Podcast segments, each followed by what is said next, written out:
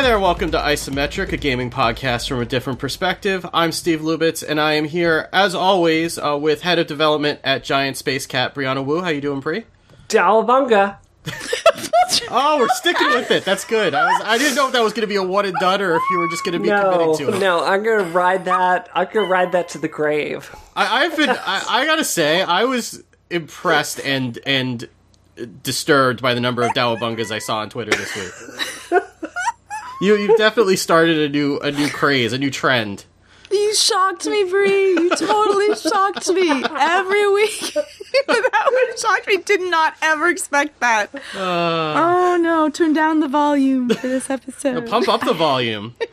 I feel like Georgia might actually hate it, and I feel kind of bad for teasing her, but it's so fun. Like I think this is what power feels like, and I like it. And I want people to keep tweeting at her to say Dowabunga. I want them to never stop doing that. So can I say I have I got Diablo III, and so Bree has been asking to play. So my wife and I created new characters because I didn't want to drag Bree kicking and screaming right into the end game. So, and I couldn't come up with a name for my character, so I just named my character Dowabunga. You're lying. You're lying, Steve. I will take a screenshot after the game. No, after the show, I will. Wait, introduce us though. Okay, the show has not yet begun, Steve. Oh, sorry. I'm shirking my responsibilities. That is so out of character for us. You had one job. Assistant games editor at Paste Magazine, Maddie Myers. How you doing, Maddie? Hey, I'm doing pretty well now that I'm finally allowed to speak on this show. Well, I just want to keep you, see how long I can go before you guys just, stop adhering to the rules that we've informally set up. I have been silenced for far too long, and I will be heard. No one puts Maddie in a corner. No, they sure don't. We also have senior editor from iWord.com, host of The Vector Podcast, and the owner of the Dowabunga couch phrase, Georgia Dow. How you doing, Georgia? Jeez, it's been a rough week. I was spammed. Bree sent everyone. I was spammed massively. I'm not going to say by what. And then it's impossible to say what the spammers were saying. I don't know what. No one knows what phrase they might have chosen. What pictures? Even my own friends came back. Renee did too. He did. I couldn't believe it. I'm like, you betrayer. I DM'd him to make sure he did that. Actually, He did it. I'm like, you are kidding me. Then I did the ice bucket challenge thing, and a chunk of ice that was some sort of it was the size of Bree's murder pillow hit me in the head, and I bled. So the end of my ice bucket challenge photo. This was scary looking. A scene from Carrie. You keep having injuries. I don't even know what to say. I'm impressed, honestly. I was so shocked. I looked like Carrie. I couldn't believe it. You looked cool. I thought it was cool. Yeah. Cool. Yeah, it was cool. It was many things. I don't know. Not bright might be one of them. Nah. Keep it up, I say. Yeah. So the funniest part, though, was that at the end of, on YouTube, on the my Ice Bucket Challenge, is that someone actually spammed me. Even injured, someone's when down, when's the best time to spam Georgia one more time? So even on that, they're like, you might be bleeding, but we're still going to spam you. It's funny because somebody tweeted to me oh, they gave you a lot of abuse this week. I'm like, me? I didn't get you. I got off easy last week. I didn't get a lot of abuse. So I truly don't. This is what I truly don't understand. If my last name were Brianna Dow, I would own that phrase nobody's business. I would print T-shirts with it. Yeah, but that's the difference between you and Georgia. Georgia's so prim and proper. I don't understand. Wears her therapy jacket. I am actually wearing it right now. I'm sure you are. No, I'm not prim and proper. I do martial arts. And would you not paint your catchphrase on the side of your car in flames? Because I would do that. I would totally do that. I'm not leaving my car in your hands for any amount of time. No, we're gonna get exhibit and we're gonna pimp your ride. Just trust me. Oh, yeah, I'm not the prim and proper. I totally don't. I'm not. I'm so not. I do martial arts and horrible things to try to I mean, it's true. You better watch out, Bree. Once she has this Falcon trained, you're going to be in trouble. That Falcon is going to kill us all, and we're going to deserve it. But we're going to have fun up until that point. You know that in the end, the only person that's going to be injured from the Falcon is me. Oh, don't even say that. I just imagine it like in Castlevania, where just the bird just swoops down and just comes out of nowhere and then does whatever it's going to do and then swoops away. I want the bird to be on Georgia's side. Georgia, you're going to get there with that bird. You and that Falcon. Thank you, yeah. Thank you. I mean, the good news, George, is you're in the sorority now. Like, your pledge period is over, and now my eye of wanton destruction has to turn to either Maddie or Steve. So, fabulous. That's good. You know? Yeah, I'm not going to mess with Maddie. What does Steve have to do to be in this sorority? Because Maddie's at least, you know, she has to be part of the sorority, but Steve has to do something extra special. I am not sorting any Skittles with maple syrup on my hands. That's not happening. Yeah, like, do we have to decide which Animal House characters we are this week? Like, what is happening? Is that a movie? Sorority? Okay, let's talk about video games. Yeah, let's talk about video games. Video games. We got an email this week. And, by the way, when you do send emails to feedback at isometricshow.com, I'm assuming that if you're sending it to us that it's okay to read on the show. If it's not, please let us know in the email and we won't. But... this one is pretty clear that, you know, is something that the listener would like us to discuss. So the question is, despite a persistent desire to play games, I'm reticent to purchase them because I've completed / played very few games in my life. Cool. Do you have any recommendations for short, interesting puzzle or crafting games that I can use to cure my gaming urge? And I think this is a really interesting question because it's been coming to my attention recently that there are a lot of people who listen to the show who either have no interest in video games or are just getting back into video games because of listening to the show, which I think is incredibly awesome. Mm-hmm. So this kind of is an opportunity for us to kind of some starter games. I mean, this listener gives us more of his or her taste, and you know they've played KOTOR and they've played some other more advanced. I don't know if you want to say advanced, but more involved games. So I don't think that this person is necessarily looking for like a starter kit, but I think there's an opportunity here for us to recommend some games that are like just for people who are just starting to get back into games. What could they start with? I was actually going to say Breeze Game if they have an iPhone, because Revolution 60 is pretty short. I mean, I'm presuming that anyone who's listening to this has probably bought Breeze Game at least 6 times. They have I hope to. So. They must. That's, that would be cool. But in case they haven't, if people were intimidated by it, even after hearing everything we've said about it, it's not that long and you can play it in short bursts at bus stops. Yeah, we've heard that from people. We designed it from the beginning to be really, really, really respectful of your time. Like, you can speed run the entire run of the game between 3 and 4 hours. Yeah. And it doesn't matter what your skill level is. If you're a bad gamer, mm-hmm. if you're a super advanced gamer, like we had the person that designed the difficulty levels of Rock Band, like, designed that for the game. So, yeah, I mean, obviously my game was, you know, the first one that came to mind because, like this person wrote into us, I also really consider my gaming time valuable and I don't like endlessly grinding. So, right. Yeah. But as for Gone Home, I would say that game benefits from sitting down and actually playing it all the way through in one time, as opposed to playing in short bursts, which I'm not sure I remember the email right, but the person might not have that time. I think they're looking for games that they can finish without a huge time commitment. Well, that's true of Gone Home, but I do recommend that people play it in one sitting if they can, just because that's how I think that game works best. That's just my opinion, but I don't know. Swapper. Yeah, the Swapper also is good. It's cute, it's fun, it's a nice, you know, intelligent game, but it's not something that you're going to have to invest a ton of time in or stress. So I think that's also a really nice game if it's a starter game. Yeah. Another one that we haven't talked about, but I think is really good is Evoland.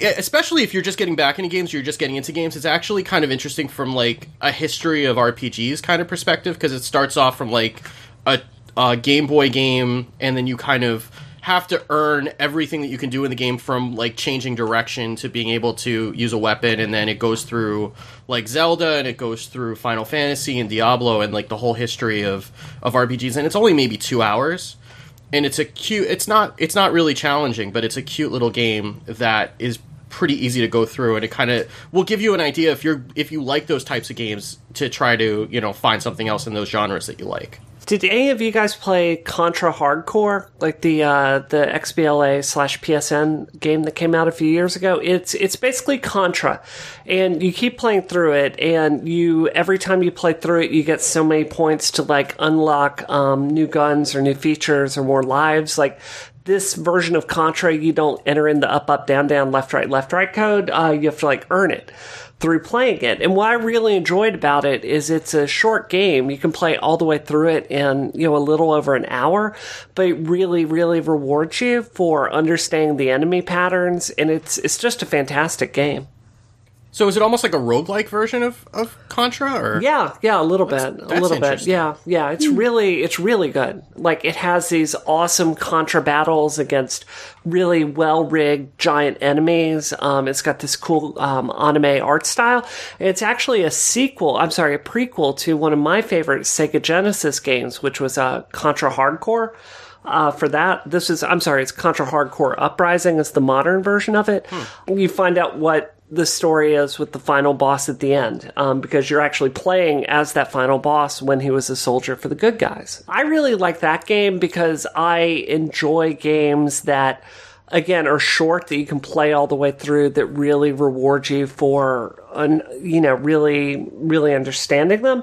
Another game that, he mentioned he likes puzzle games. I've got to plug Peggle. Peggle is a wonderful game. You can play it, beginning to end in about 90 minutes. So. Yeah, it's a great game. Well, it's a little bit longer if you're not you, Bree. Okay, yeah. That's true. Yeah.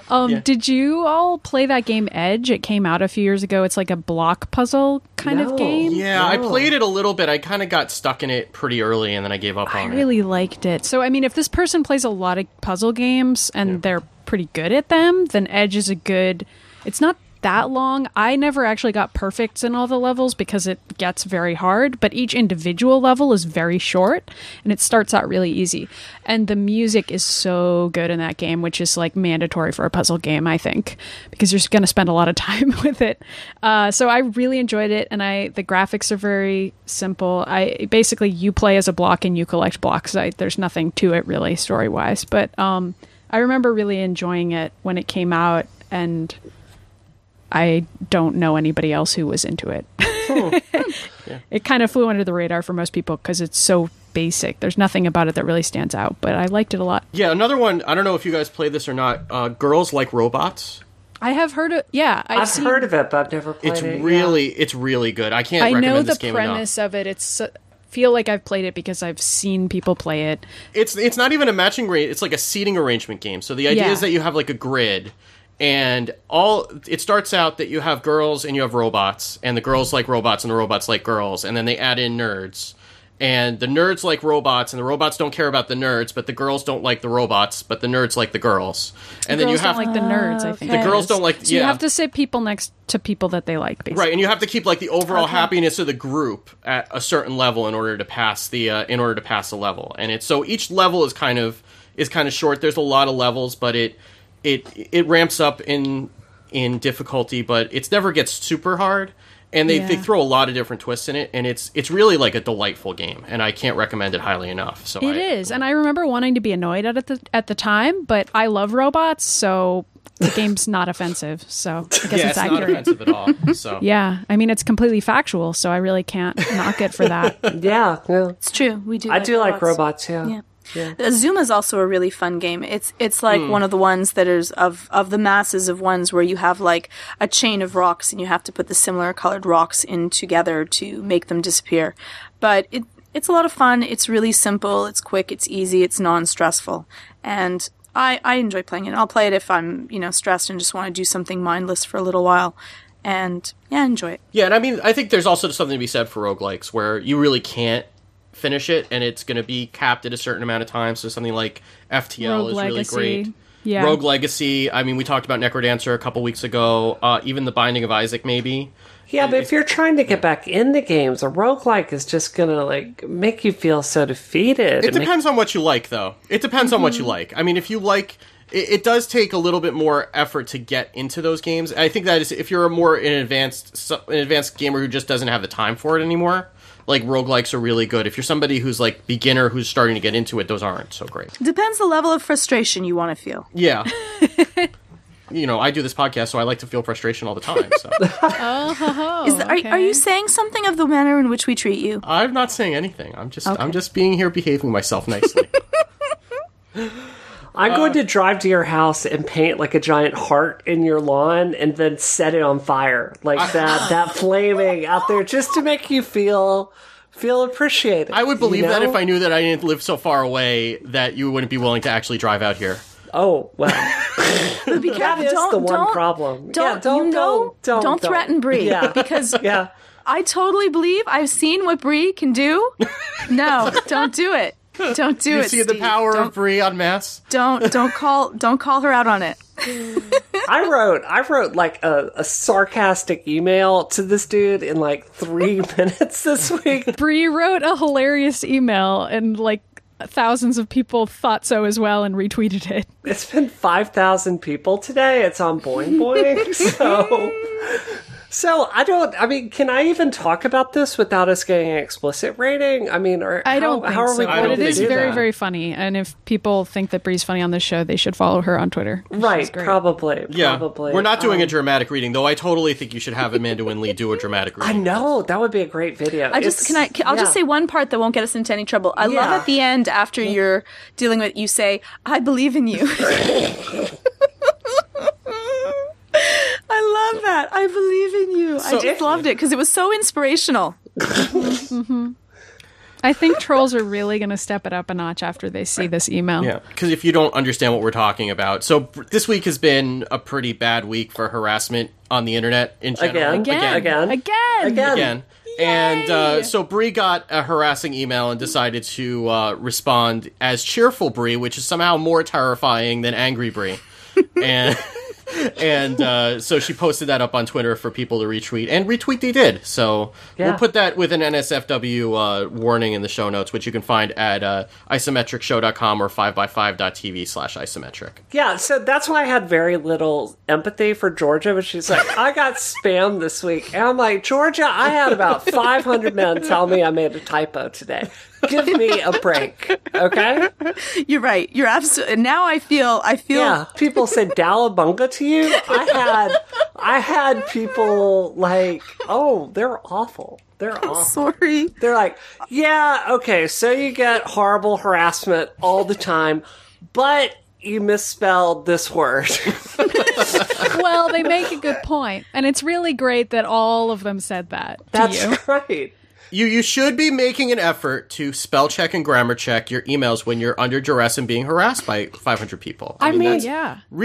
What are we paying you for? Those guys really don't have time to check the reply thread and see if anybody else already corrected you. They're busy.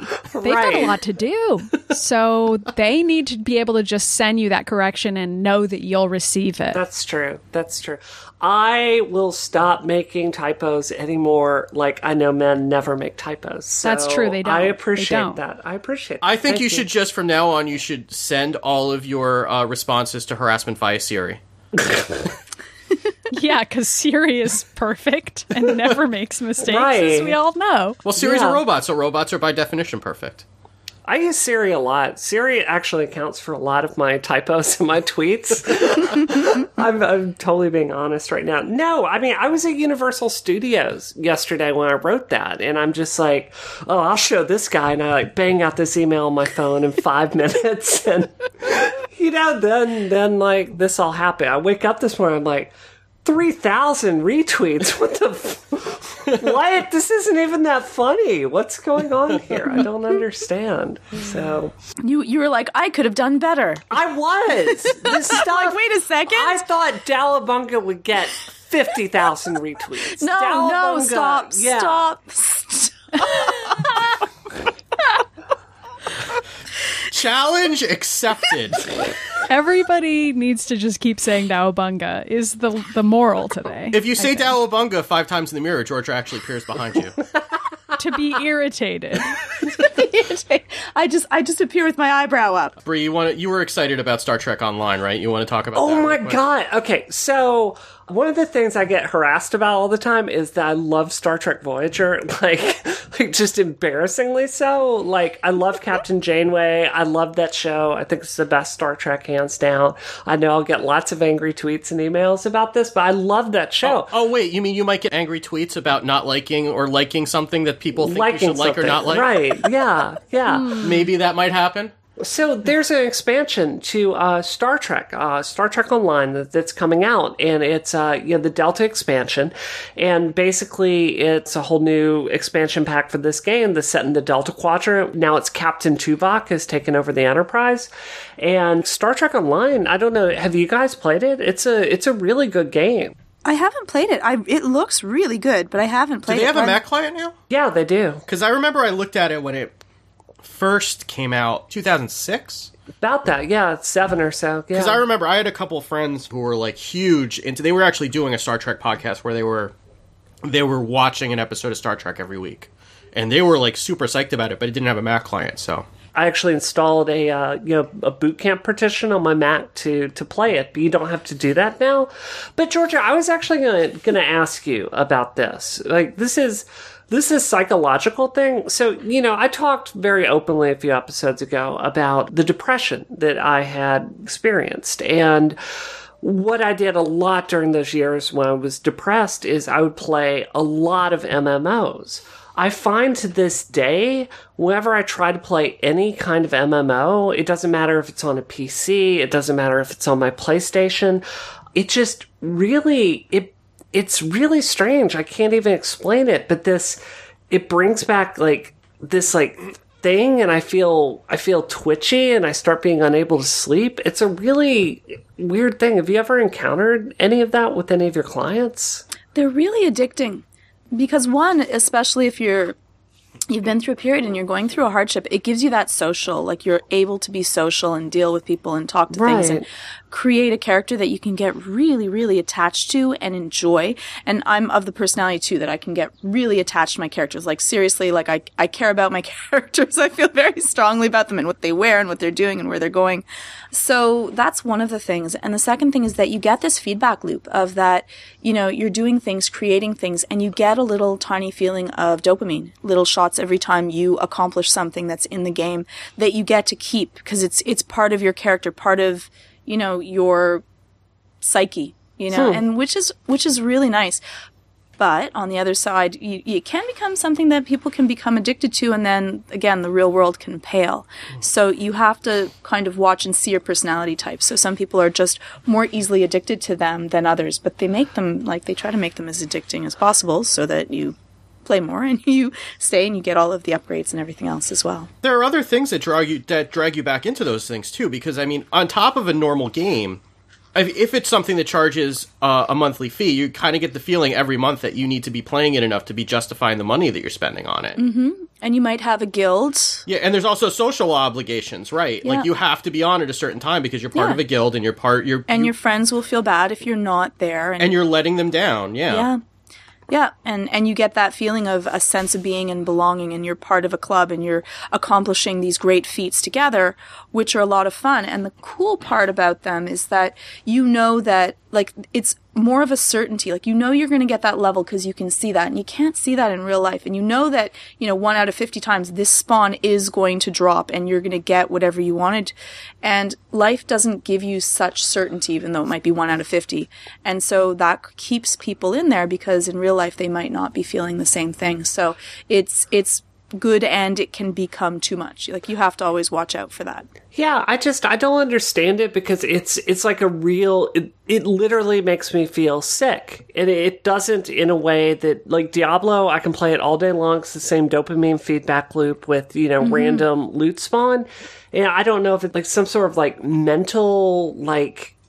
Psychosomatic thing or what? Like, you think that you've attached it to like how some people, if they were had something horrible happen to them at a certain place, whenever they go back to that place they feel bad again because your limbic system, the part of you that deals with fight or flight, you go to a certain area and it's trying to say, well, this area was dangerous, or this area like represented a bad time in my life, so let's stay away from that because it is attached to it. And our fight or flight system is really very primal but very, very strong. So even certain colors can cause that, certain foods can cause that, and that's how we can get into certain patterns of behavior because of that. And some of them can be good and some of them can be bad. But yeah, I think a lot of people feel that, by the way, Brie. Oh, okay. That makes me feel like I'm less weird because like I wanted to play Final Fantasy XIV Realm Reborn and I did quite a bit like when I had my knee surgery last year. There's just something about MMOs as much as I want to go play this new Star Trek game because Voyager's my favorite Star Trek. I just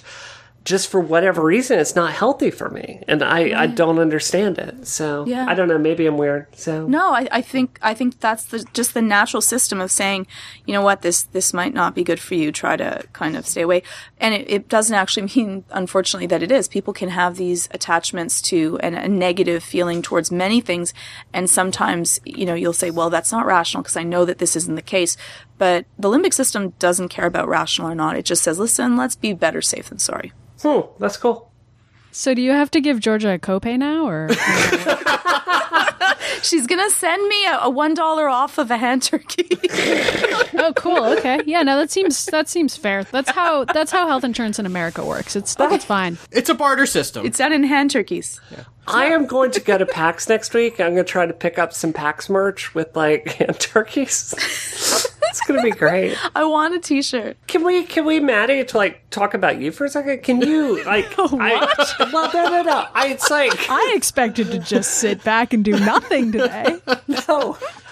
Like, I think it's very interesting that you choose to not go to PAX. Well, that's not entirely true. Well, this past year, I didn't have to go to PAX because my editor at Paste was very kind and sent other people to it. Oh. Because he knows that I don't think that it is an enjoyable experience. But every other year, I have gone. Oh, okay. Why is it not an enjoyable experience, if I may ask? It's not my favorite con for any number of reasons that don't even necessarily have to do with Penny Arcade. I go to a lot of cons, and I think that PAX is very crowded and very...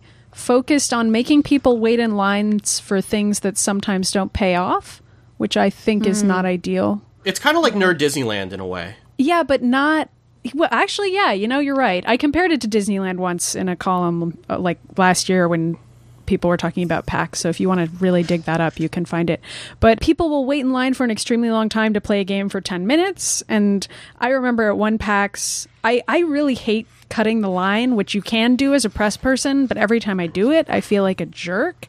So sometimes I wait in line just to kind of get the experience of what it would be like if I weren't press. And one time I waited in line to play Borderlands 2, and I was about halfway through the line and had been waiting for an hour, and then they were like, yeah, so we're going to close the booth now, and all of you who waited already need to go. Oh. So that happened.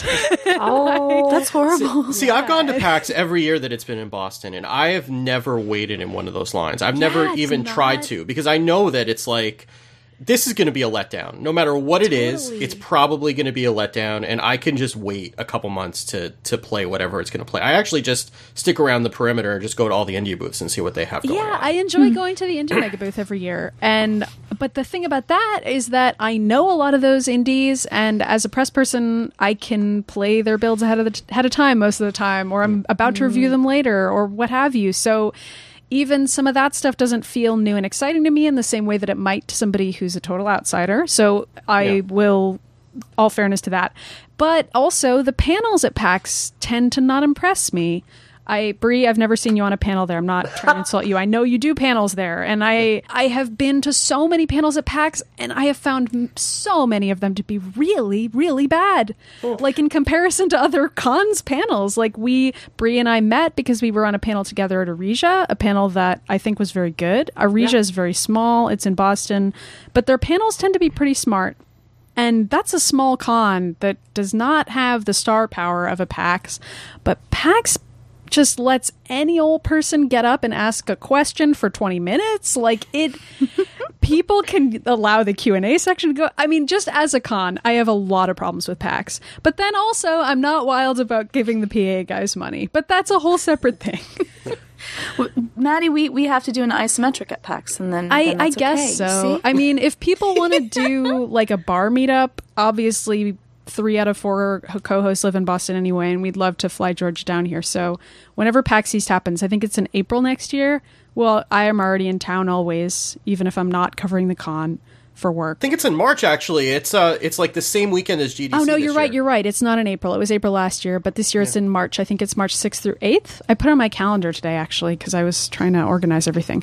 But yeah, so we should do a bar meetup, even if we don't do a panel. Yeah, we should meet some fandoms. Absolutely. Yes. I mean, I struggle every year also with... Do you agree with any of the... I agree with everything you just said. Okay. Everything you just said. I think... I win! No, I totally agree with you. It's one of these things where you I'm a pragmatist, and I kind of have to hold my nose and... You know, give Penny Arcade a lot of money, even though I think Mike is a bully. And I also kind of agree that the panels can be a little self-indulgent sometimes. And it's really a struggle for me. And, you know, even now in comparison to other cons, I'm like, the quality of this could be better. Well, anyway. But I also think there's the metagame of who, you know, if you're an industry professional, who you meet at these cons, and it is a very helpful networking event. You know, and I have certain goals for my company that, you know, it's my job to go out there at PAX Prime this week and, you know, make that happen. So I'm equally torn about it. So... Yeah. I mean, as a journalist, I've never had to worry about that side of things. I always can cover it, and I can always write every year that I've been all of these problems and not have to pay for my pass. I can honestly write that I don't think it's very good, and I have done so in the past. So I have that luxury, but... I do understand that for game developers, it's a completely different story. Yeah. I do feel compelled to say this. Like, I will happily say on the record that I think Mike from Penny Arcade is a bully and a terrible person. And I wouldn't shake his hand if I met him. I think he's just awful. I think he just treats people very poorly. That said, the people... I personally have worked with that work packs, that are enforcers, that help make the PAX show come together, that help us like organize, like putting a vendor booth together or plan panels or any of that, have all been fantastic, smart, nice people that do care about this stuff and do get it. So, and I think it's fair to kind of want to delineate the two, but I also agree with everything you said. Yeah, and I'll just say, as a normal person who lives in Boston, I mean, it's not like there's a lot of other things that you can really go to. Yeah, you know what I mean? It's like there's not anything else close to PAX in Boston unless you're planning to travel. And I mean, if you're press and you're going to GDC and you're going to, you know, E3 and whatever, or you're a developer and you're going to different shows and exhibitioning at those shows, then that's one thing. When you're kind of don't really have a travel budget and this is the game that's in town, you know, it sucks, and I would rather give my money to somebody else, but at the same time, I think it's a really good thing, you know, just to be able to go and see all these games that I would never have heard of before. Sure. And be able to support a lot of indie developers that I may never even have heard of that may not get any press close to their game, or maybe they do get press and I just don't happen to read that post and I never hear about it. So from that perspective, I hate giving them money because I know what they, you know, at least one of them stands for, and I'm not thrilled about it. But at the same time, I think it does so much good for people other than them that I'm willing to suck it up and deal with it. Yeah, I mean, personally, I try to also highlight other cons as much as I can. Like, I know the Boston Festival of Indie Games is relatively new, and that has a lot of the same indies at it most of the time, and it's much cheaper. So I'm going to be speaking at that this year. You are? So. Well, there are a bunch of other talks. It's not just me. Yeah. Well, it's actually just me. It's me for 8 hours. It's just the Maddie show. I really hope people support me because I'm going to be speaking for 8 hours that day. It's actually going to be a Maddie telethon. It's really going to be. That's pretty impressive. Intense. So you can go play some indie games and then pop back into my filibuster and just see what I'm saying at that point. So that's going to be Boston Fig. So that's another sort of smaller con, and I'm hopeful about it. There are other things here and there, like Arisia is another one that I enjoy every year, although it's also smaller. Yeah. So I just try to go to other things personally. I mean, it's not that I don't still go to PAX when necessary. I usually have press passes to all of these. I'm very privileged in that way. But I do try to cover all the other cons as well, just so that people know it's out there. Oh, and GaymerX has a Kickstarter right now. Did you all see that? I didn't read anything about it. Can you tell me about it? GaymerX is a con that happened last year and the year before that, I want to say. Yeah, this was the second one that just happened, and it almost didn't happen. Yeah, they almost ran out of money because running an event is extremely hard, and some of their sponsors pulled out at the last minute. And so they're doing a Kickstarter for next year, and they're already more than halfway funded, and it's been like a day. So they're probably going to get all the way funded. And I think I've met some of the organizers, and they're really, really cool. And I think their con is probably great. And I didn't get to go last year because it was the same weekend as Kineticon. But I think I'm going to go next year. Yeah, I might replace Kineticon in my heart with GaymerX. That's right. Oh. So maybe fund that because I'm excited about it and I heard that it was incredible. So Yeah. It seems great. It seems great. If you're interested in it, a friend of the show, Ken Gagne, had an interview on the first episode of his Polygamer podcast with Matt Kahn, who runs GaymerX. That was a really good listen. Yeah. So you should go check that out. Should we talk about Twitch? Because we haven't talked about Twitch in a couple weeks. Something happened with Twitch. Jeez. Woo! Our Kickstarter didn't go through. We didn't manage to buy Twitch. I blame everyone for spending too much time saying Dowabunga rather than giving us money for our Twitch deal. I would like to think that our Kickstarter got Amazon to get involved and keep it out of our loving hands. We talked a couple weeks about Twitch. Will they or won't they? It's been going on. Did you just compare them to Ross and Rachel? I think I did. I like the Bachelor comparison better, actually. Like Google and Amazon are both maybe going to get proposed to, and Twitch is just thinking about it. Can I just tell you, I've been on vacation this week, and we've been so exhausted because the kids have been running us ragged at the end of the day that we've just been putting on the television and putting on whatever's on, and what's been on lately has been Nick at Night. And we've just been watching episode after episode of Full House and Friends until we pass out. God. Which is I'm sorry. Because we're both too tired to change the channel at that point. Yeah, it's not good. Friends has not aged very well since the 90s. It has not, no. And Full House is basically what a Disney Channel comedy is today. It's really terrible. I remember watching Jennifer Aniston on that show and going like, how could anyone have outfits and hair that gorgeous? And you watch it today and you're like, oh my God, did she make some bad choices? It's... Yeah, I do know. I remember thinking that all of the women on that show were beautiful and stylish. And now I'm like, what? Well, yeah. What? The 90s were a dark time. So anyway, going back to a current dark time. So Twitch has been top five. I like that segue, Steve. Twitch proposed to Amazon, and Amazon said yes, and they're getting married, and there's going to be a lot of DRM at the wedding. Nicely said. Maddie, you just made me nearly spew Powerade Zero all over my $3,000 MacBook. Well, that's what you get for drinking while I'm talking. So be more respectful. Okay. I'm kind of punchy today. Sorry, everybody. No, I like this. This is a Maddie Myers I can get on board with. Okay, good. So what we've been trying to talk about for the past 20 minutes is that Amazon bought Twitch for $970 million. One of the jokes I saw. One of the jokes I saw on Twitter is that if they'd spent another $30 million, it would have gotten Super Saver shipping. And a turkey hand. Sorry. Yeah. That's 100 million hand turkeys? Yeah. So technically Amazon spent less than Google was going to. So I wonder what else they did to sweeten the deal. Well, it's all cash and not stock. A lot of the times they'll valuate these deals at much higher, but they'll just say hey, and we'll pay this to you in stock. I mean, paying cash is obviously better. They had an interview with both executives right after it took place, and they were saying that, the kind of corporate speak that you're going to hear after something like this, where Twitch is saying that Amazon, they have a shared vision for the gaming industry, and I do think that Amazon is more likely to leave Twitch alone than Google will. I mean, Amazon, other than some integration, but has mostly left Audible alone, they've left Woot alone for the most part.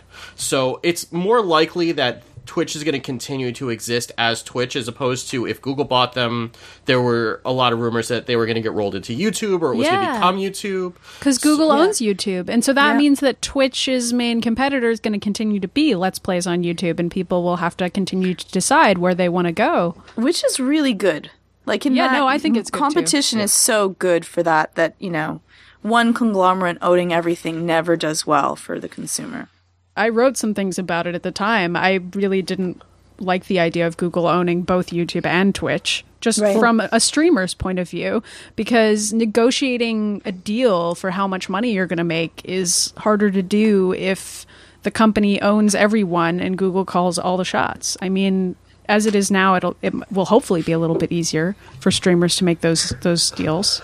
But this is what I don't understand. It seems like Amazon has been making a play into the game industry. You know, they come out with the what's their set-top box again? Is it the Fire TV? Fire TV. You know, and I mean, I've talked to a lot of friends out there. I can't talk to specifics of any deals, but I know Amazon for a while was very aggressive at looking at indies and trying to, you know, get titles on Fire TV. So you have them doing that. You have them buying, you know, Twitch. You have them buying the studio that made Killer Instinct. You know, it kind of all adds up. You know, you have them shipping the Fire Phone. It adds up to them kind of becoming a competitor to Google in some of this space in a way that doesn't really seem to fit with their ecosystem and what they do. Do you guys know what I mean? I mean, you have Prime streaming movies, which is a good service. I like it, but it's so different than the service I use to buy video games. And I don't understand what their meta strategy is. It just doesn't make sense. The one thing that that was in this Time interview that came out was that Amazon, the quote is, Amazon loves people who buy games through Amazon because gamers tend to come back and buy all sorts of other things. Yeah. So this seems like it's trying to get mind share, because if they have a relationship with Amazon, I would presume it's not going to take very long for there to be buy this game on Amazon buttons that come up on the Twitch stream pages. I think that's pretty much a foregone conclusion. Mm-hmm. So if Twitch can convert people who are watching streams into Amazon customers, I mean, not that anyone isn't an Amazon customer at this point, but if they can get them to buy more games on Amazon, that could lead them to buy other things on Amazon, which is good for Amazon's bottom line. That makes more sense than... None of these companies really give you a warm and fuzzy feeling to begin with, but it's a little bit more comforting than Google just trying to, you know, accumulate all the information in the world Skynet style. So yeah, at least we have two evil corporations, right? Yeah. Well, at least they can battle each other. Yeah, like kaiju. That's exactly what I was gonna say. Yeah. And then we end up alive in the city at the end. I mean, it is evil, but I do buy a lot of game things on Amazon because you don't have to deal with GameStop, and a lot of times GameStop doesn't have what I want. So what else can I do? I feel bad about it, but there's not many options. I mean, it's not like there's a lot of independent game stores that you can go to. I mean, or there are some, but not... There aren't many that haven't shown up in that fighting game article that you wrote. Yeah, I have beef with all the local game shops in my area, so I can't go to Amazon. That sounds like a joke, but it's the case. What beef do you have? What beef? Free, I'll tell you some other time, because it's real and it's not that funny. Let's talk about something else. I shop on Amazon because I don't have to talk to anyone while I do it. I feel terrible because it's so bad for the local economy, but I love like having games show up to my house and not having to, you know, go to a GameStop. So yeah, I mean, who are you going to give the money to? You're going to give it to Best Buy? Or you're going to give it to Target? I mean, what difference does it make? You know, some mega corporation's getting your money. It doesn't really matter. Well, the difference is if a GameStop owns a retail shop here in my town, say, then they're going to be paying mills on the property tax. Like the property that the GameStop is in is going to generate revenue for the town. The town is going to get that tax revenue. There are going to be jobs created for people to come and bother me while I'm trying to buy games. You know, like it's a source of revenue for a town. So Amazon does have huge consequences to the economy.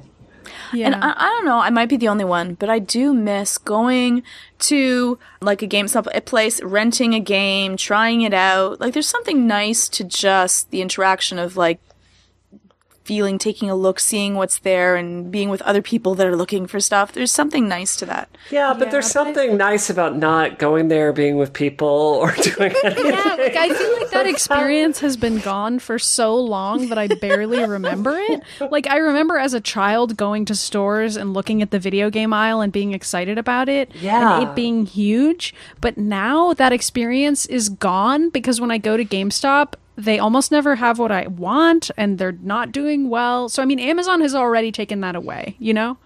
Yeah. It's already too late.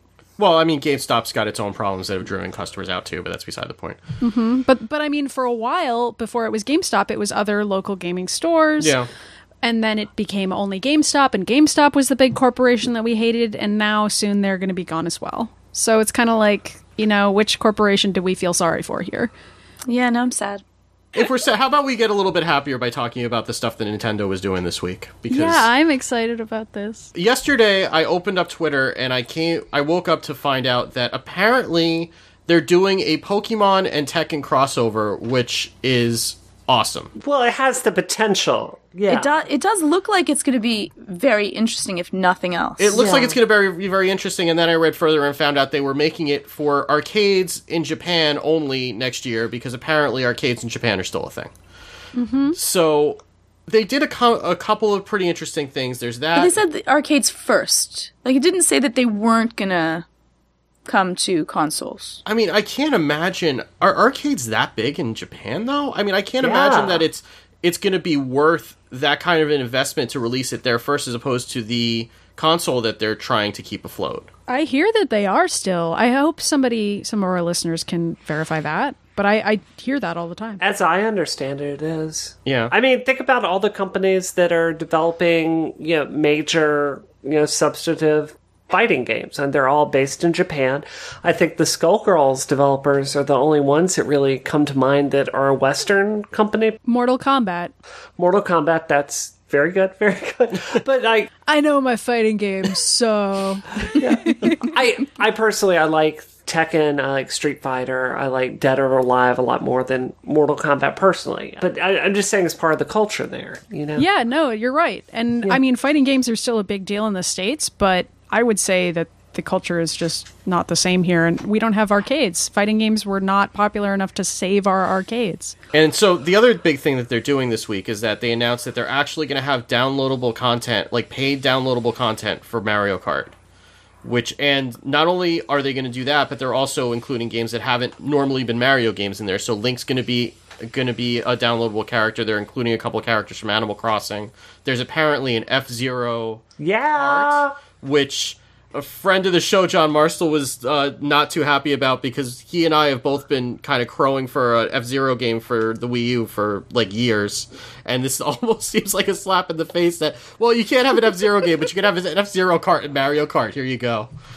But, so... Wow, never pleased, are we, Steve? No, I want an F-Zero game. I have been, like... It's not enough! It's not enough! It's so sad. Like, I was playing Nintendo Land with my daughter the other day, and there's, like, an F-Zero, like, minigame in it, and it's actually kind of fun, and then I'm thinking to myself, this is as close as I'm going to get to an F-Zero game in the foreseeable future, and that makes me kind of sad. So, you can't enjoy F-Zero. Maddie can't walk down the aisles of a store and feel joy anymore. Like, we are all, except for Georgia, we are all husks of human beings.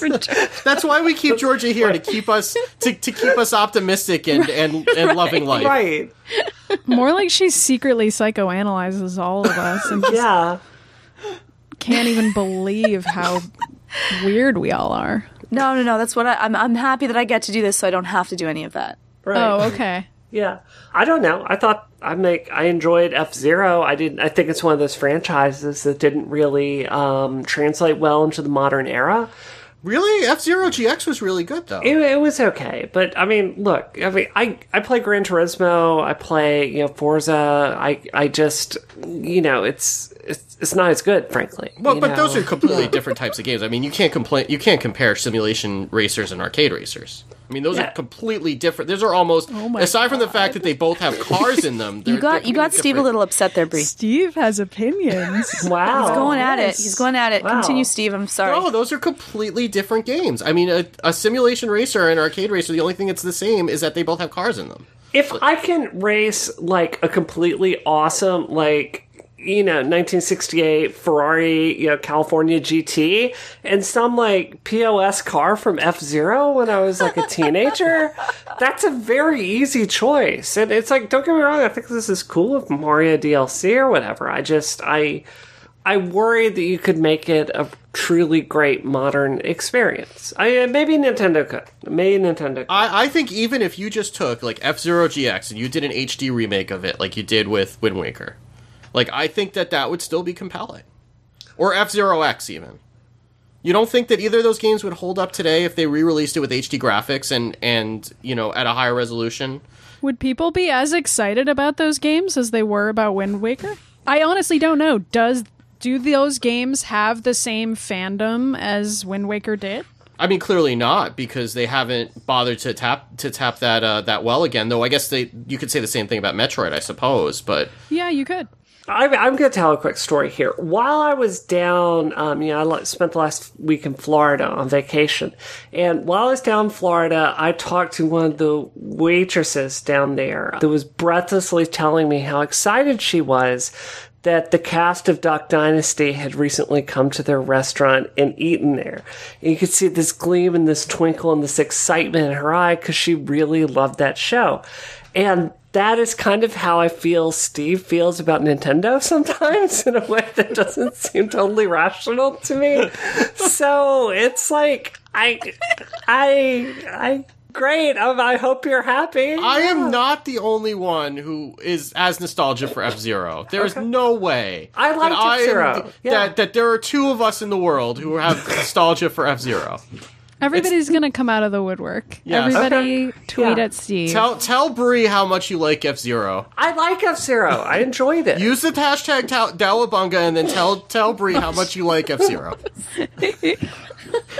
That sounds fair. That sounds like a reasonable thing to ask of our fans. And just a good expenditure of your time. Everything about that is healthy.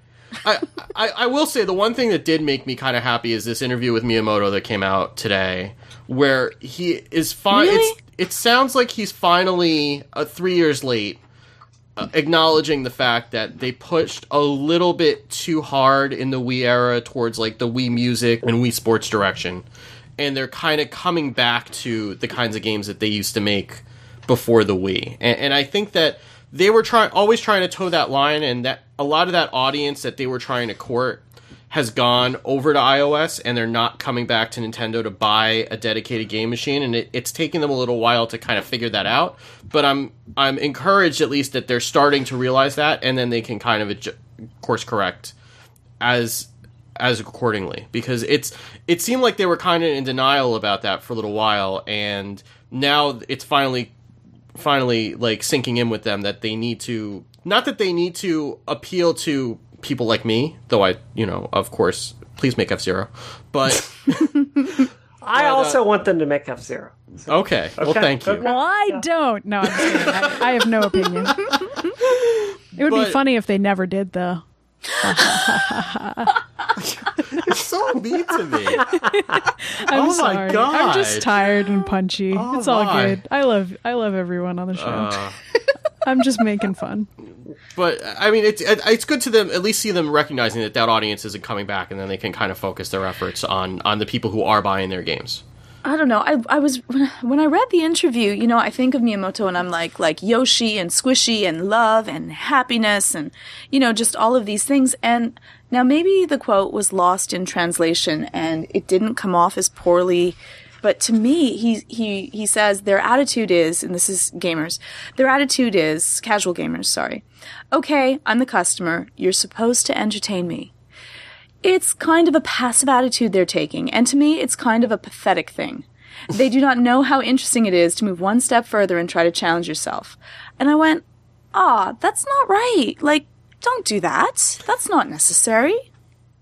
Yeah, like, that struck me the wrong way as well. Yeah. I didn't even know if I felt like that was true of Wii owners. Yeah, it's just, I don't know. Well, I think there were a lot of people who just bought it for Wii Sports. And then but that's okay. Yeah, but and that's Wii okay. Sports is pretty hard. I mean, you know, you can really get competitive at those games if you want to. Even if that's the only game you play, you can get pretty good at Wii bowling. Right. But just Pokemon is hardcore. It's not like you can passively engage with Wii bowling. You got to bowl. You got to actually do something. There's no pathetic passiveness happening. So that seemed like a strange critique to me. I couldn't figure out who he was aiming that at exactly, because when people talk about passively enjoying a game, then I think they're referring to, oh, the person who sits on the couch and watches other people play. Oh, we want to make sure we have Netflix available on the console. That kind of marketing thinking. But that's not really something Nintendo's ever tried to do. So I don't know. No, but they have tried to aim at people who... they were trying to do the casual market pre-iOS. I mean, they were... I remember that E3 presentation where they introduced Wii Music that went over like a lead balloon. Yeah. I know what you're talking about. And again, these are people that have supported your company. I don't think that we should, just talk poorly about them. I don't know. I agree. I thought it was very strange. And I think there is a way to appeal to supposed core gamers without also alienating the people who already own your systems and who have a Wii at home probably still. Yeah, encourage them. Be positive about it and say, listen, you know, you were a casual gamer. Let's try this. Let's bring you on to the next level. Yeah, I mean, can't you pose it as these gamers could potentially get more interested and want to try... you know, the Dynasty Warriors spin on Zelda or what have you. I don't know. Mm-hmm. I think he's just frustrated is what it sounds like. Yeah. Okay, so I just want to back up for a minute and talk about a story that came out this week where you found out that the creators of Hello Kitty, they released some documents and things like that. And you found out all along that Hello Kitty is actually not a cat. She's a girl that dresses up as a cat. Can we have some real talk for a second? Yeah. Because my wife informed me of this as we were driving home from back to school night this evening. And I had the entire 5-minute drive back from the school to my house. I had the kids were not in the car with us.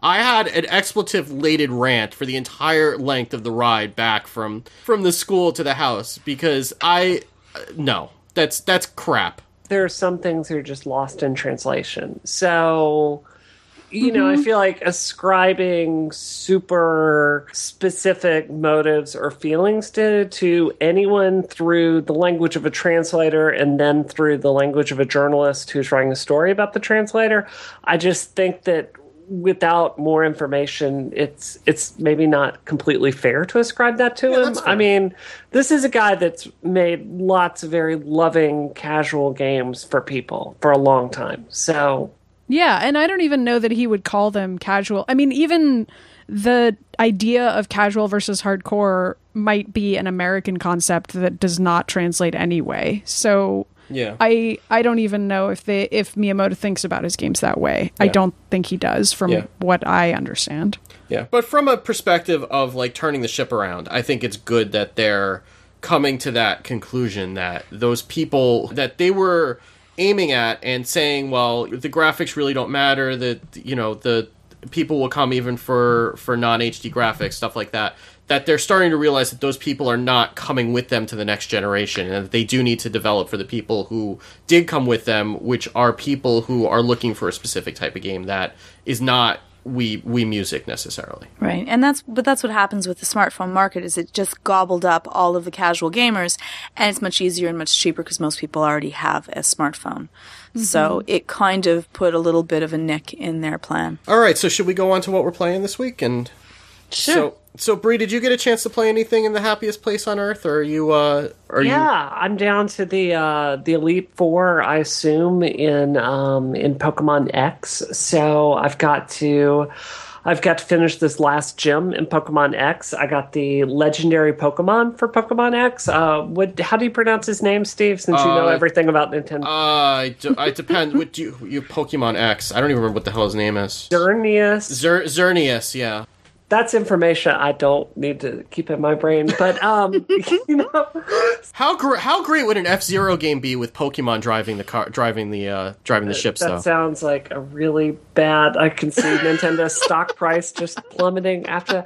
So I'm about to beat my first Pokemon game, which I'm really excited about because Pokemon is legit hardcore. Like I read this article. Like, as I was getting towards the end, it's like, what expert people who play Pokemon do that you don't? And it's like, capture hundreds of versions of the same Pokemon in a row to, like, get up their EP stat. And I'm what the frack? Oh, yeah, Pokemon breeding is a real and serious endeavor. I knew a guy who was into that stuff. He was a math major, which, first of all, that's a thing that you can be, and then also play Pokemon and be really good at Pokemon. Yeah. He would have long speeches about Pokemon that no one understood. Hey, Pokemon is serious business for people. I totally get that. But it's very mathy. It can become very mathy if you're interested in that aspect of it.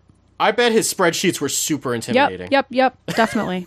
So while I was down at Disney, I was at Disney Quest, and I'm sitting there, and I walk over to this Marvel versus Capcom cabinet, and I just saunter over to it, and there's this guy playing. He's like, he's a huge guy, like really, really big, really muscular, and I'm like, hey, can I jump in and play you? And he's like, yeah, go ahead. Yeah, I just wiped the floor with him. Like, and I find such pleasure in that, Brie. Yeah, and at the end of it, I go, good game. And Frank is standing right next to me. He goes, my wife just kicked your blank. Of course he did. That's adorable. And then I'm like, and he's like, yeah, but I'll get her this time. And like, he jumps back in and plays again. And I wipe the floor with him again. And Frank is just as obnoxious. And I'm like, so what I don't understand is like, if you develop like legit fighting game skills, like that's a cool moment. Like, do you know what I mean? But there's really no equivalent of that for a Pokemon battle, is there? Oh, I'm pretty sure there is. Because, I mean, once you get past the single-player game, there's like, a whole other layer of multiplayer Pokemon battles. Like, there was the Pokemon Championships last week. And that stuff gets super-duper intense. Like, there are people who spend hours upon hours leveling up all their Pokemon to level 100, curating the moves just right, building a team like you would build a deck in Magic the Gathering. And that stuff gets, like, super hardcore intense. Yeah.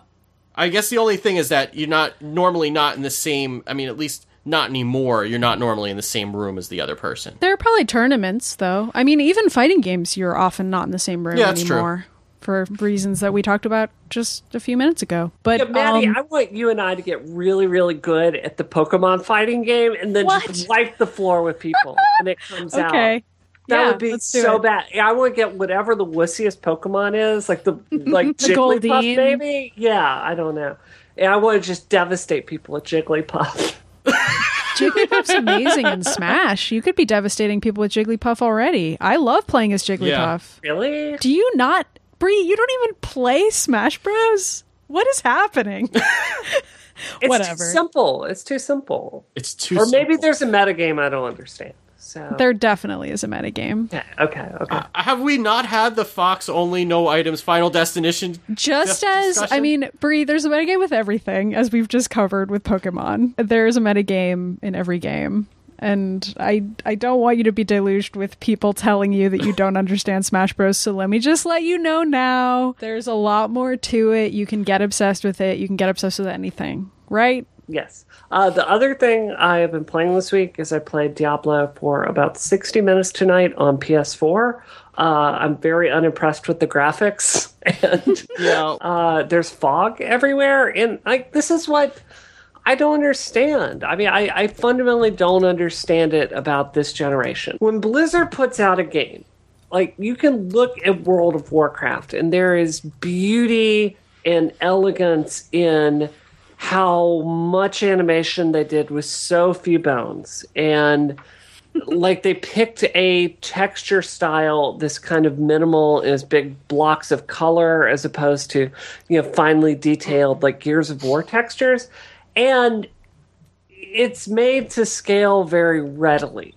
But what I don't understand is why you would put that game out on PS4 and wouldn't crank everything way up. So if you kill some like big fat dude that has slugs explode from his body, there should be a lot of like slugs exploding from that guy's body, but there were only like 5, and I was very disappointed at that. So one Dalabunga, not enough slugs. Oh. It's a good game, and I know it's a good game because I was able to pick it up and hand it to Frank and go, here you go, Frank, and he can just press X and kill stuff. So it's fun in that sense, but as far as being a translation for PS4, I find myself really disappointed with the technical job they did. Yeah, you know, I was trying to look at it that way, and I realized that when I play this game, I literally only see stat bars now. So I don't even like I don't even know where my character is half the time. When I get into the Zen like state, I got this week also. My wife and I have been co-oping it. Like I'm on vacation, so every morning while I'm riding the bike, we've been co-oping it for like an hour, and I've realized that I don't even know where my character is half the time because I'm literally just moving in a direction and pressing buttons absentmindedly, and I am, like, totally 100% okay with that. Like, it is almost... I get into this weird zone with it, and it's almost, like, soothing in a way. Yeah. Like, yeah. I don't even notice what's going on in the game. I'm just pressing buttons absentmindedly, and I'm totally happy, and I don't care until I get something, some sort of, like, a loot drop.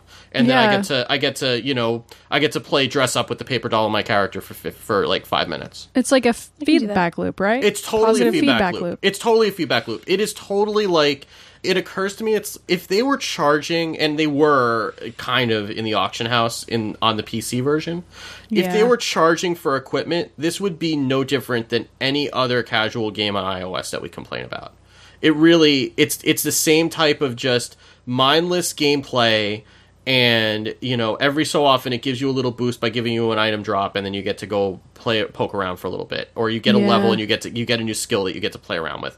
And it's mindless, but it's a good kind of mindless. So is that what you've been playing? What else have you been playing? So that's mostly what I've been playing. So we got that like right after we recorded the show last week, and that's been what we've been playing nonstop because my wife hasn't played the expansion. She played a little bit of it, but we must have played like 30, 35 hours on the console version after spending 30, 35 hours apiece separately on the PC version. So we prefer the co-op version because it just gives us something to do together that we both enjoy. So that's the other thing that's there too. It's just like quality time and whatever. I've been playing that, and then the PSN did a sale. It probably will still be going on by the time you hear this, for those of you who are not actually, you know, on the Skype call with me right now. They're doing a sale on a bunch of games that they're showcasing at PAX, so I picked up Ali Ali, which is interesting because I liked the Tony Hawk Pro Skater games a lot way back on like the N64 and on the PlayStation 2, and I was kind of been looking for something like that. Like the skate games never really did that for me, and I didn't really want to go back to the well with the Tony Hawk HD remake because I felt like it just wouldn't be the same. So this is like a side-scrolling skateboarding game, and it's interesting. There were dinosaurs in the trailer, which is pretty much what sold me. But it's interesting. I'm still trying to learn it. It seems like it's really deep, and it's really difficult. Like, I got through the first set of levels okay, and then I got to the second set, and I haven't been able to get past it. You can wipe out really easily, and if you just get to the end of the level, then it'll open up the next level, but there's also different challenges like getting a combo of a certain number of points and landing specific tricks and doing a combo of a specific length. And it's really deep, and I'm still trying to... I almost feel like I'm trying to like rub my head and pat my belly at the same time. But I'm still getting used to it, but I'm kind of liking it. I probably need a little bit more time to kind of figure out how I feel about it. But as a... You know, it's kind of a... It was originally on Vita. I think it would probably be better on Vita than on the PS4, because I feel like I kind of need to be closer to it to see everything that's going on. And it's, you know, it's very pixel graphic-y and low res and whatever, but it's on sale this week. I would recommend it if you're interested in it. Like, look at the trailers and stuff like that. But so Maddie, what have you been playing this week? I have still been playing a bunch of Street Fighter, and I'm sorry that I don't have really any other game, but I kind of realized today, like, oh wow, I only played Street Fighter again all week. Can you tell us, like, I saw you talking about... I was asking people what characters they liked. I used to play as Chun-Li whenever SF4 originally came out, because I'm playing Ultra, which is the relatively new one, couple weeks old at this point, but it's a updated version of a version of Street Fighter that came out in like 2009, I want to say. And I remember when that came out, I was playing a bunch of Chun-Li, I was playing more charge characters, really enjoying it. And then time passed, and then I remember playing Street Fighter Cross Tekken when that came out, playing some Cammy in that.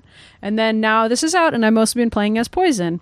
And it's sort of interesting to try the new characters and just see what mood I'm in this year, I guess, when it comes to what character I pick, because they're all very different.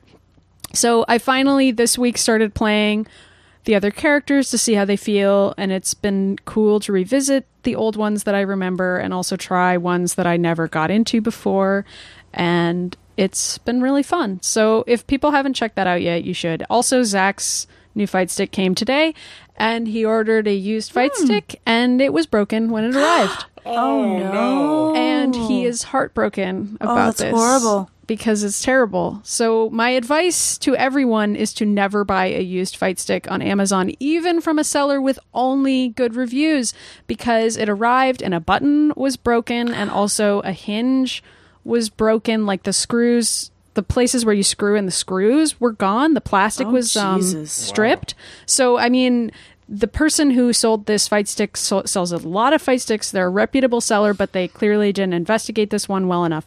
So basically, just don't buy used sticks. I know that fight sticks are very, very expensive, and I understand that people want to save. But unfortunately, based on this experience, I've never known anybody who bought a used fight stick before. This is kind of our experiment with it, and it went really, really badly. I mean, just look for an older game, like Super Street Fighter 4. Like, the controller's no different. The technology hasn't changed. Like, it's still the same arcade controller parts as, you know, if you buy, like, the newest version of whatever fighting game is out. So just find the ones with, you know, from that company and go with that. I wanted to ask you, how do you find, like, if you're maining Poison, how do you find her Rekkas? Like, that's my main problem with her in Ultra. Do you know what I mean? The three whips, what is it, like her Whip of Love Rekka move that she has? Which Ultra do I choose? No, I'm saying, like, the movement with it is supposed to be three half circles back in a row. Yes. And it doesn't work. I hate it. So that is a problem for me. I mean, I haven't been able to successfully do some of the moves that I need to be able to do. Anything where I have to do more than one quarter circle in a row is tough. Three is another story. I can do the Z moves well. That's fine. Charge characters, I'm fine. But anytime I have to do multiple movements, like there's some characters where you have to do like a full circle and then hit a button. It's timing. It's just something that you have to keep practicing. But for me, the problem is that when you're in a match, I feel like I don't have enough time to execute the move.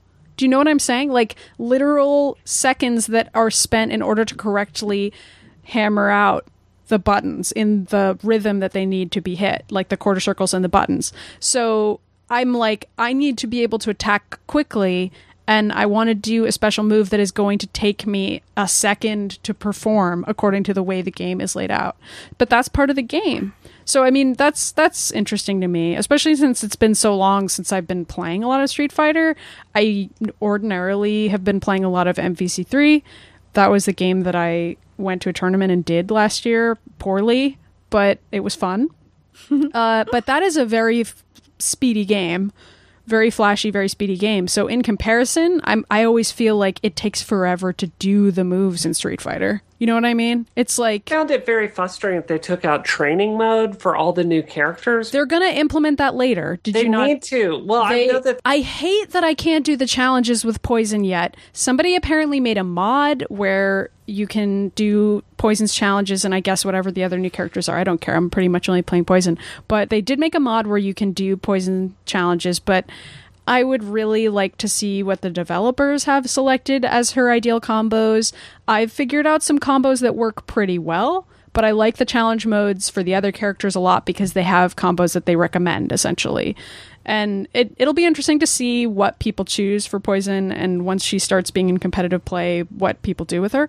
But I did get some tweets when I was talking about playing as Poison. I got a lot of responses from people saying they were also playing as Poison, so that's cool to know that I'm not the only person who thinks she's great. But also, one person was saying that he didn't want to start using poison in tournaments yet because he feels like she's not been tested enough and he doesn't know what will go wrong. So I'm not sure when people are going to get over that yet, but it's going to be interesting to see in the next year as these characters get introduced into tournament play what happens. Yeah, I mean, it seems like there's no definitive combo set that's come out for her. Like, these are the... Because she has so many of them. Like, you can string them. I don't know. I mean, she's a really layered character to play with. And I don't know. I just... That's why I like talking to you about her. I think she's cool. Yeah, she is cool. Yeah. I'm just in awe that it's possible to get to that level of... Honestly, like, Bree is better than I am, for sure. And I... feel like I barely know what I'm doing. Whenever I get something right, I'm like, yeah! Well, that's like, every time I play one of those games, it's like, if I actually manage to pull off a super move, I'm like shocked with myself, and then I end up getting killed because I'm like busy like admiring my work. So can I tell you guys a secret to winning matches against people online? It's really simple. I don't understand why people don't do this. They call them special moves for a reason. You're supposed to use them in special circumstances. Every single special move has a specific time and a place and situation where you're supposed to use it. The way you can beat people online all day long is to just sit there and wait for them to make a mistake and do a special move because everyone wants to do the special moves and then punish them. And then, because usually they're pretty easy to evade. At least in Street Fighter, most of the special moves are easy to evade. That's not necessarily true in MVCs. Well, yeah, those usually take up like the whole screen. Yeah, in MVC, if somebody manages to do their special move, you're pretty much done. But in Street Fighter, it's not hard to pull off the special move in Marvel vs. Capcom. No, it isn't. But it's also true that in Street Fighter, if you get hit with somebody's special, you take a lot more damage. So you really want to avoid them, and if you do avoid them, then the person is just flailing around and you can attack them. I mean, I don't know. That's basic stuff, but it's definitely not stuff that I'm good at yet, and it's been fun to try it out. I mean, for me, I don't just feel special if I do a special move. I feel awesome if I win a match, and I feel even better if I win a couple of matches in a row. But I mean, like Georgia probably knows this, there's like a psychological component to when you win too many matches in a row, you start getting cocky and you get worse. That's a thing I've read studies about. I know it's real. And so for me, my problem is that if I win too much in a row, I start turtling and I get less confident and I start being like, I'll just defend. I don't even really need to do anything anymore. And I, like, forget to attack. It's a really weird reaction to have, but... You just need to pull, like, a George Costanza and just say, you know... and just say, you know, that's it. I'm done. Yeah, I need to leave. As soon as I win, I need to be like, okay, Zach, I'm going home. And he'll be like, what are you... You're staying here. What are you talking about? Yeah. I'm taking my winnings and going home. Okay, time to play Diablo now. Yeah. But we're doing okay at playing against each other too, which is like a whole other level. We almost never play against each other in games. Not since before we started dating. We used to play fighting games against each other a lot, and that was no big deal because we weren't dating. But now we are, and it's very different. So we're trying to explore that, and I think we're doing okay. I don't know. I can't remember if I said this on the show, but I once bet Frank that if we played 100 games of Street Fighter in a row, he couldn't even beat me for one round. And then we tried to do it, and I won. And that was not a great... Jeez. Bree, you're a beast. In retrospect, Bree, did you really win? No. Metaphorically. That was very psychological Steve. Yeah. Wow. Oh, so Georgia, what have you been playing this week? Okay, so I've been really, really busy. So I went back to my roots, and I've been playing. And yes, this is from a child, but I've been playing Tapper. Oh, yay! I love Tapper. Oh, is that beer game? I love Tapper. It's root beer Tapper now, Brie. No, I play the Budweiser version, but oh, you play the one that actually has the Budweiser logo? Yeah, of course. Oh, yeah. Wow. Wait, yeah. What do? I don't know anything about this. It's really an old game, but you're this little guy and you have to serve beer to these people. It's pretty much a game about making people alcoholics. So you serve people all of these little drinks, and then you try to be the best bartender that you can. So it's like the Tom Cruise of games. Matt, did you see Wreck-It Ralph?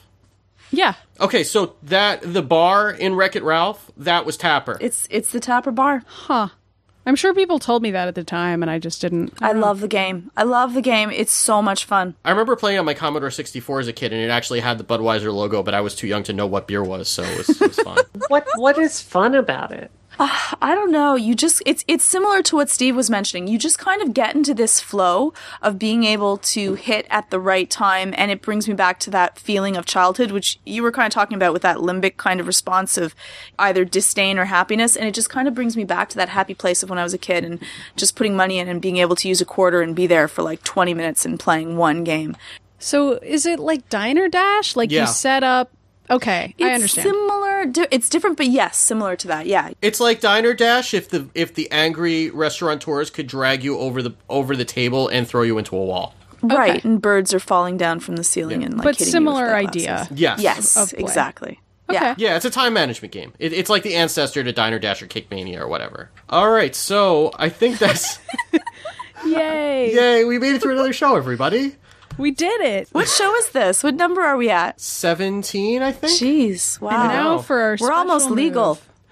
So thank you, as always, for listening. So you can go and review the show on iTunes. We really appreciate the reviews and the ratings. We do. I love reading them. Please, do more. Yeah. Even in the Canadian store. That one's great. High-fiving random people. That was just fabulous.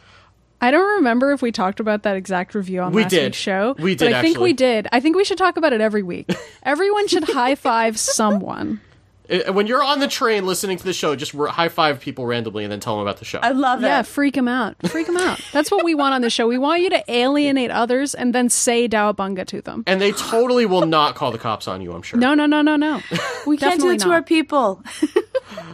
So you can also find the show notes for this show and every show at isometricshow.com or at 5x5.tv/isometric. You can send feedback via email like Jay did at the top of the show to feedback@isometricshow.com. Make sure to tell us if it's okay for us to read on the show or not. And you can follow the show on Twitter at isometricshow, and you can also follow all of us individually. I am at wickedgood, and Bree, where can people find you? Just look on the internet for someone like this viral thing going around, someone telling off a sexual harasser, and that is where you can find me. Just follow that link of everything that's going viral, and that's me. Or if all else fails, Space Cat Gal. And Maddie, where can people find you? Samus Clone. And Georgia? At Georgia_Dow. So thank you very much, as always, for listening, and we will catch you next week. Have a good one.